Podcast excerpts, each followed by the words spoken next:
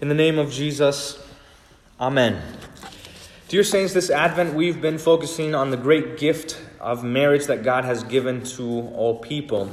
Two weeks ago, we learned what the Bible says about marriage, and then last week, we learned what the Bible says about husbands, in particular, what they owe their wives. And tonight, we learn what the Bible says about wives, what God says of them, and what they owe their husbands. God has caused his word to be clearly written in the scriptures as 1 Timothy 3:16 says, all scripture is breathed out by God. That means when we hear the words from the Bible that are going into our ears, those are the same words that came out of the mouth of our God.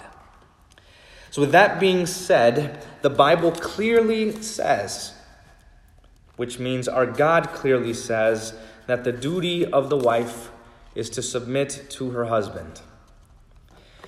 I know very well how uncomfortable these words are to many, how unpolitically correct they might seem.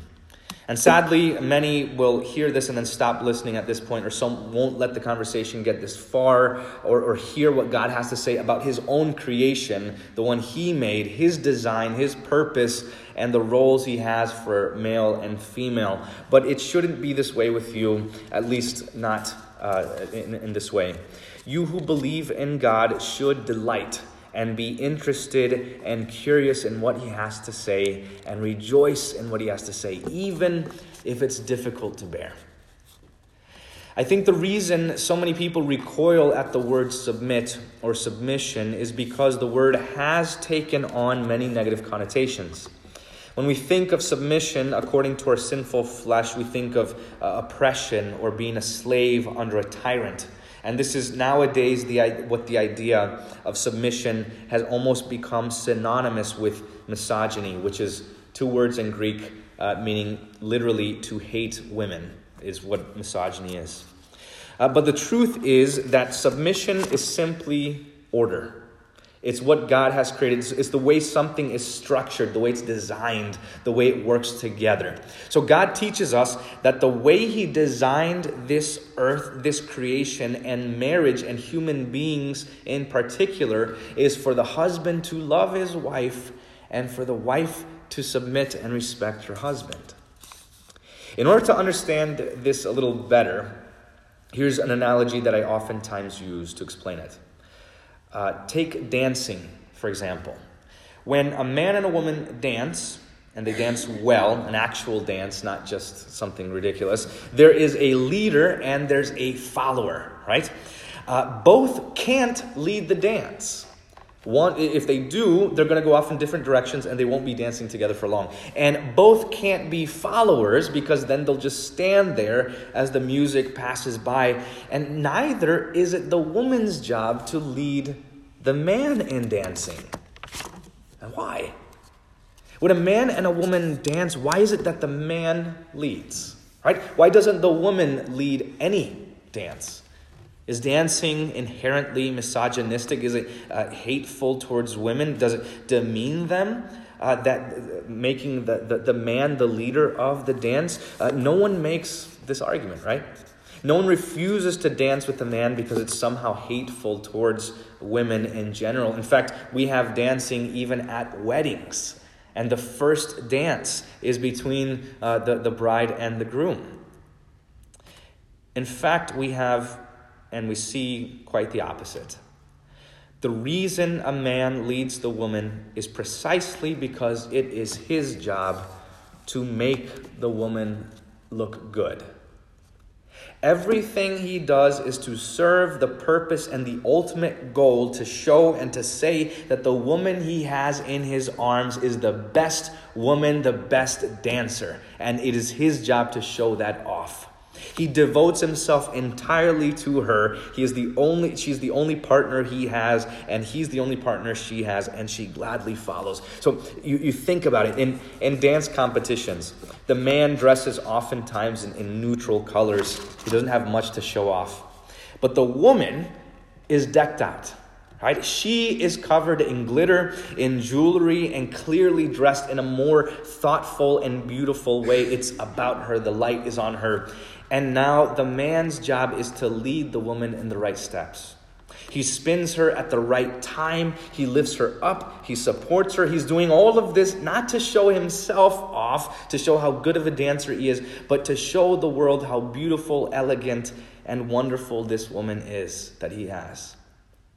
He needs to know the dance better than she does, since he is the one leading her to the next step. The man leads the woman and shows that he's trustworthy by how he leads her. It's a joy for a man to lead the woman, and it's a joy for the woman to follow and to be led by the man, and she would delight in finding a man who's a strong lead who leads her well. And when this happens, when the man leads well and the woman submits to his lead, following his every indication, the dance is beautiful.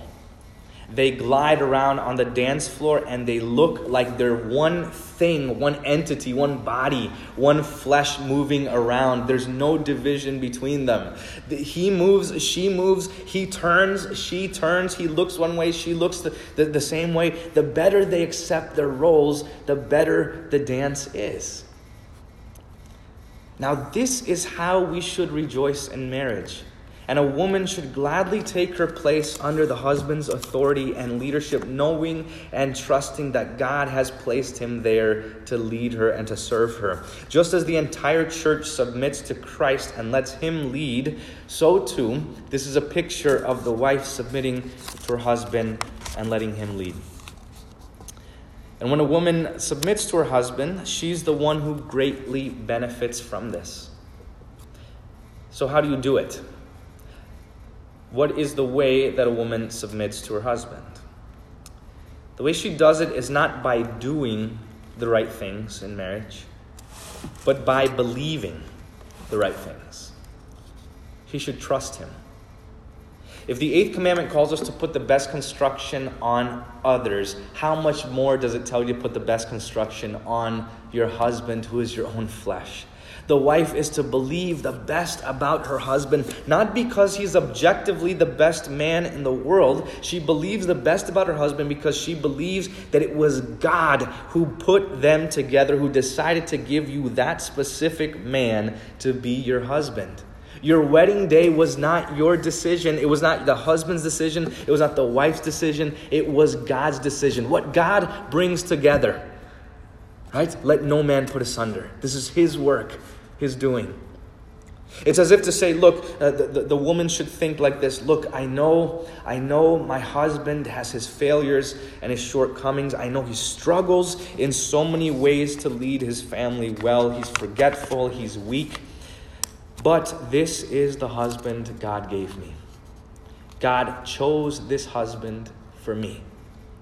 And since my husband is a gift from God, then I will delight in him all the more. So, wives, if you change your thinking about your husband, if you change your mindset to this mindset and belief, then the word submit is no longer a four letter word to you. The earthly husband might not be the greatest man in the universe, worthy of all the honor, and he might not even be perfect. A shocker there.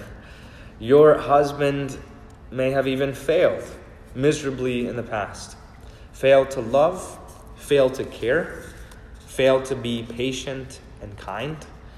You may come from a family that is just as noble or more noble than his, just as rich or richer than his, and you may be just as smart and intelligent or even more intelligent than he is, but none of this nullifies or takes away God's word here today.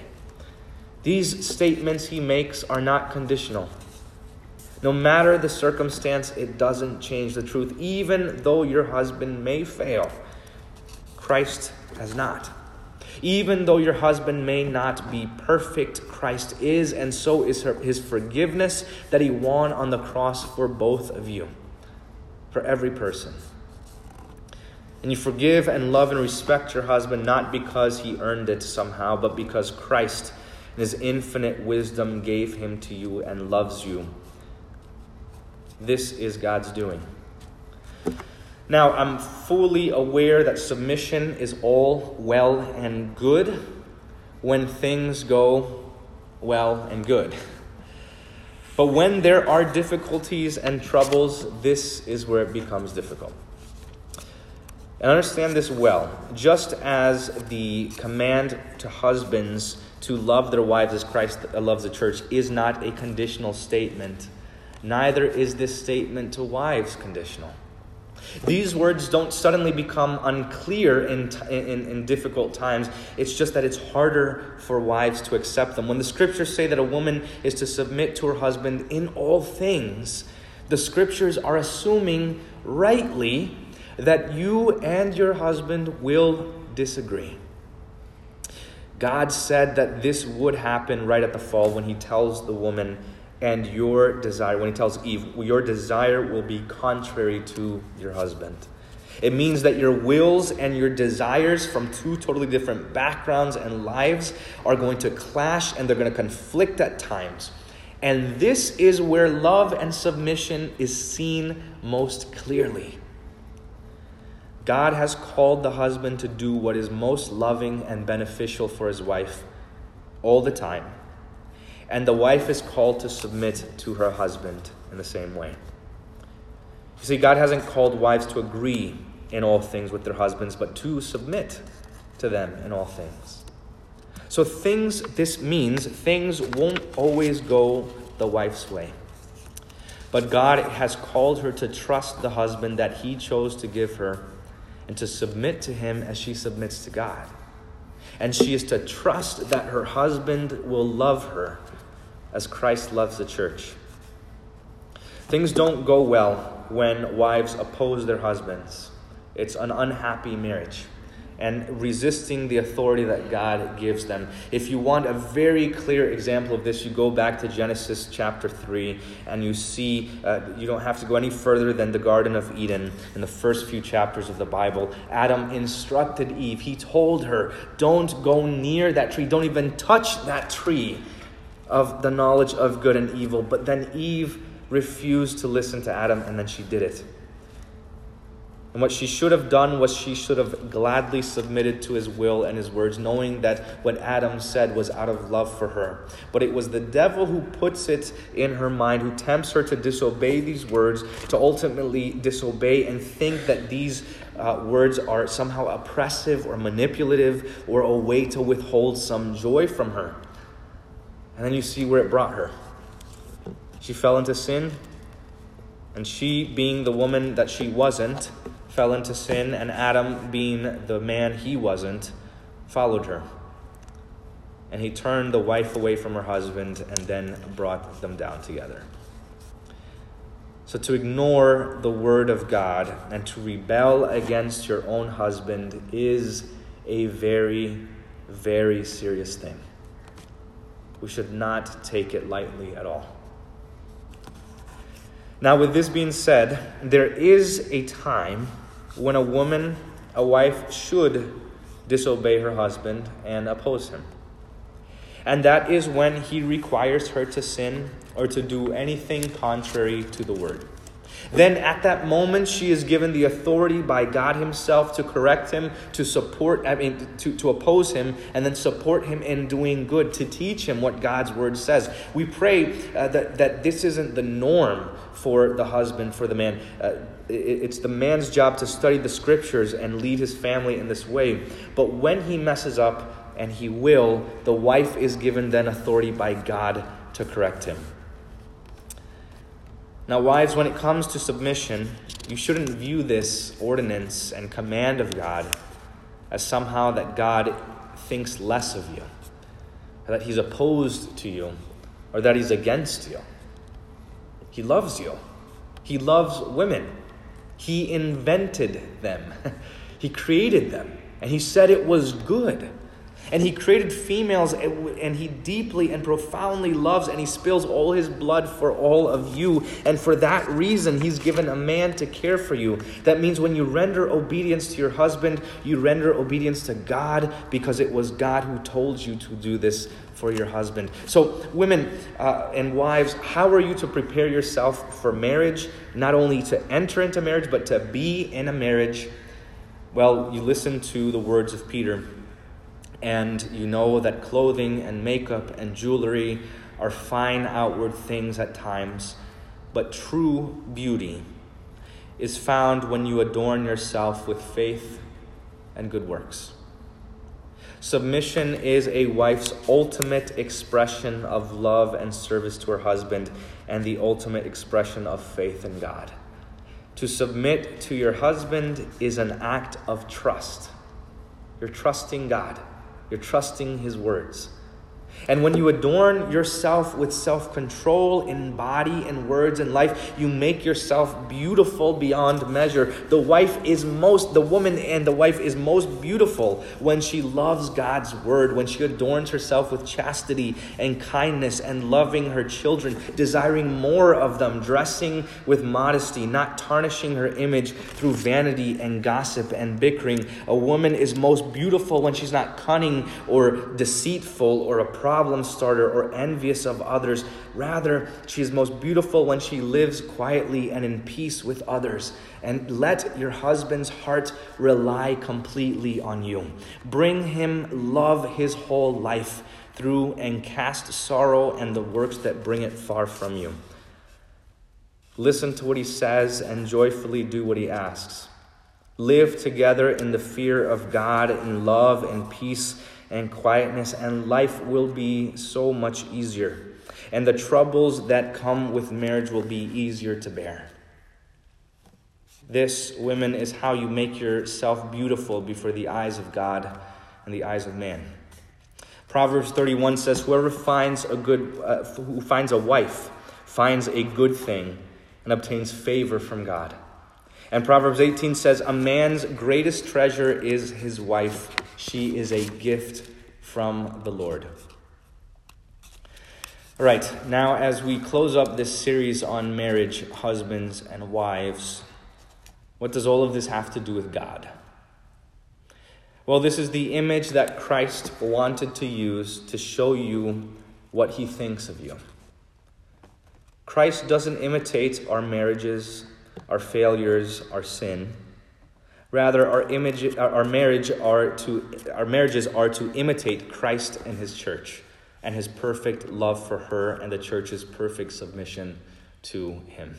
It shows the wonderful mystery of how God looks at and considers us. So I'm going to close with these words, but listen carefully so you don't miss why God speaks to us in this way. And He says that this is a picture of a, of, of a profound mystery. The marriage and the wedding is a picture of the profound mystery uh, of the relationship between God and the church.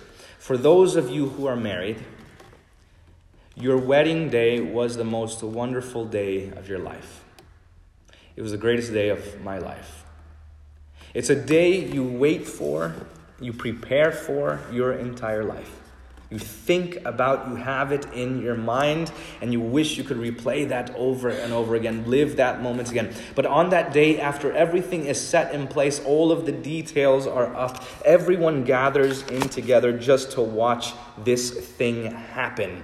Everyone knows what's going to happen. They know, they know it's not, not going to be any surprises, but they love to see it over and over again. They love to relive that moment and see how beautiful it is before their eyes.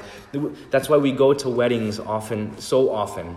Uh, we know what's going to happen, but we want to see this again. This is a wonder in the making. When the music starts playing and everyone's eyes are on the bride, and rightfully so, everyone is looking at how beautiful and gorgeous she is how a man is about to dedicate his entire life until death to this one woman. That's how special she is. You see her walk away from a life of solitude and towards her groom, who is waiting to give her everything he has, everything his, he owns, his own name he's ready to give to her. And you see this wonderful look on her face as she walks down the aisle.